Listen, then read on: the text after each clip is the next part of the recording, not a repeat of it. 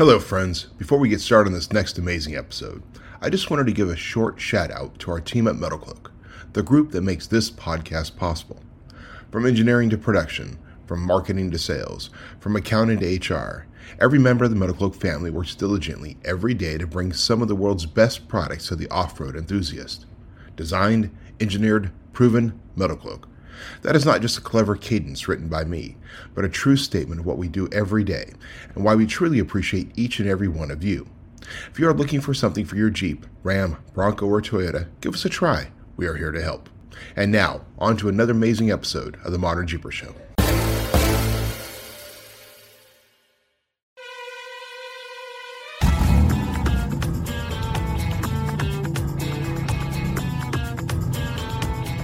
The Modern Jeeper Show, the show about Jeeps, Jeeping, and Jeepers.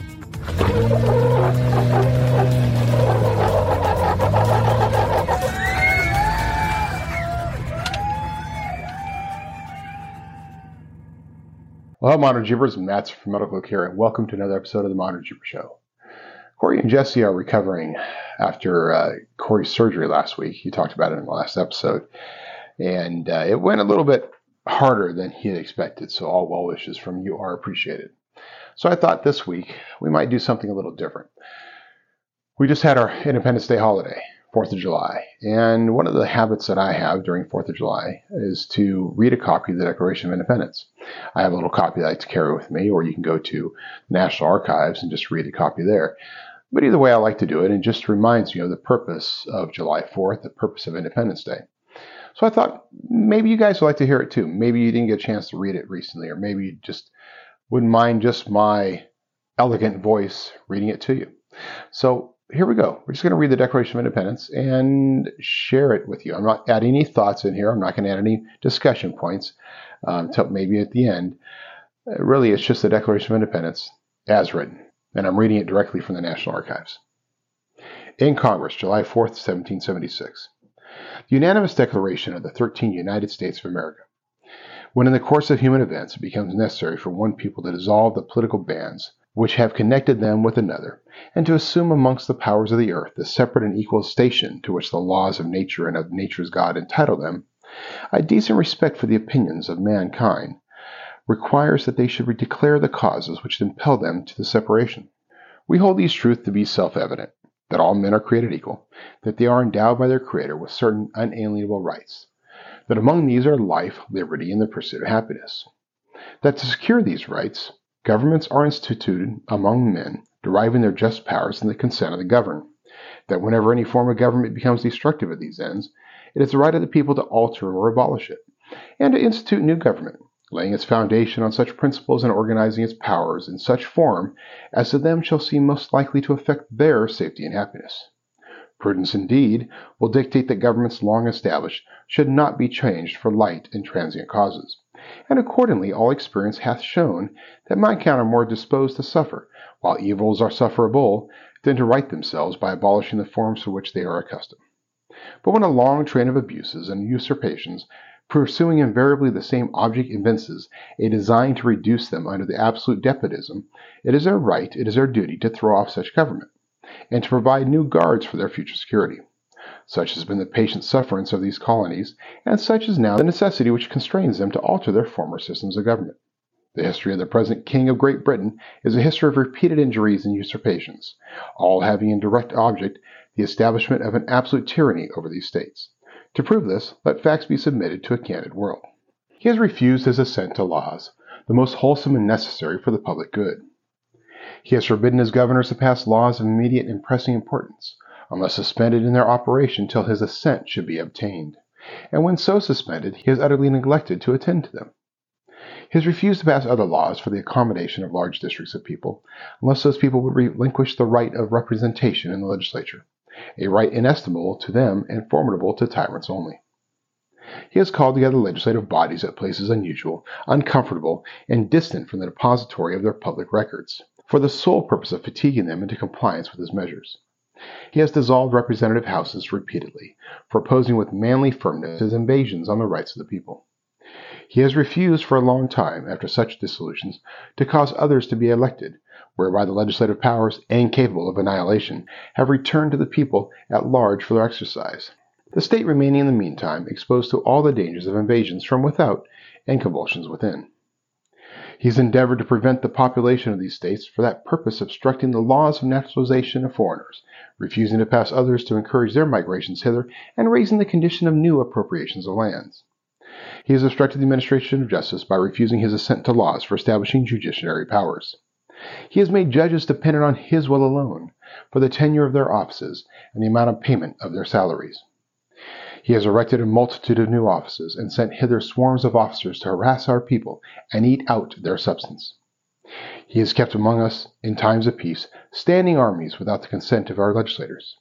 He has expected to render the military independent of and superior to the civil power. He has combined with others to subject us to a jurisdiction foreign to our Constitution, and not acknowledged by our laws, giving his assent to their acts of pretended legislation.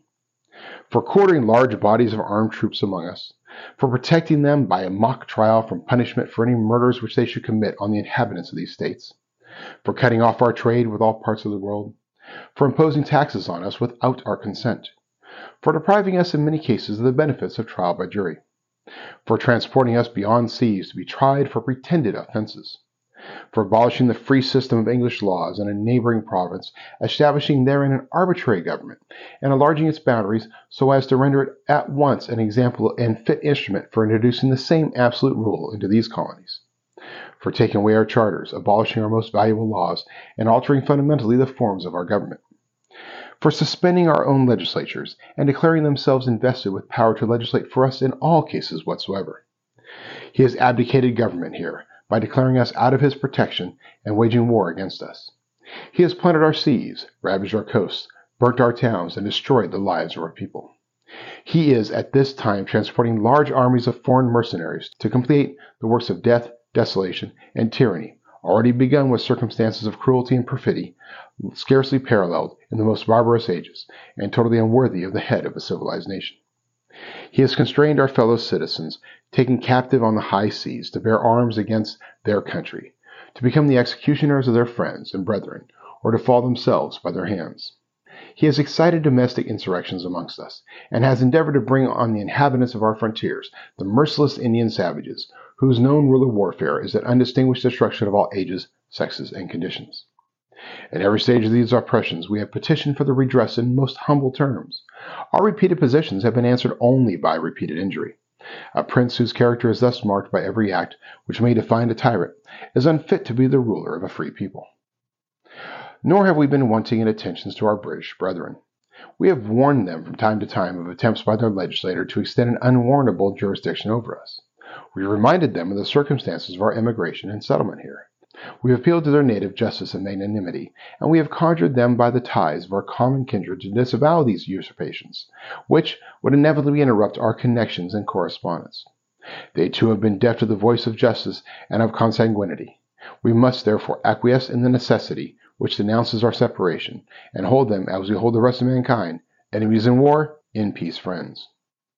We, therefore, the representatives of the United States of America and General Congress assembled, appealing to the Supreme Judge of the world for the rectitude of our intentions, do, in the name and by the authority of the good people of these colonies, solemnly publish and declare that these united colonies are, and of right ought to be, free and independent states; that they are absolved from all allegiance to the British Crown, and that all political connection between them and the state of Great Britain is and ought to be totally dissolved and that as free and independent states they have full power to levy war, conclude peace, contract alliances, establish commerce, and to do all other acts and things which independent states may have right do. And for the support of this declaration, with a firm reliance on the protection of divine providence, we mutually pledge to each other our lives, our fortunes, and our sacred honor. The Declaration of Independence, my friends. Of course, it's signed by representatives of all the 13 colonies. Some names you recognize, like, of course, Benjamin Franklin, Benjamin Rush, Samuel Adams. Some you will not, like Button Gwinnett, Richard Stockton. But one of the most famous names, of course, is John Hancock. Why? Because he signed his name big and bold. It was a statement. Remember, they said that last line pledge to each other their lives, their fortunes, and their sacred honor. They were willing to give up everything, everything, for this future promise of a nation of freedom, for this future promise of freedom alone. How much are you willing to give up for freedom? How much are any of us really willing to give up for freedom? Sometimes I wonder, because sometimes we see our freedoms being chipped away. And you wonder if the country we live in today is the one that all these gentlemen signed their names to.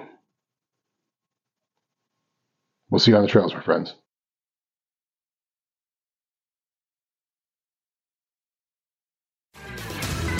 This podcast will self destruct in five, four, three, two,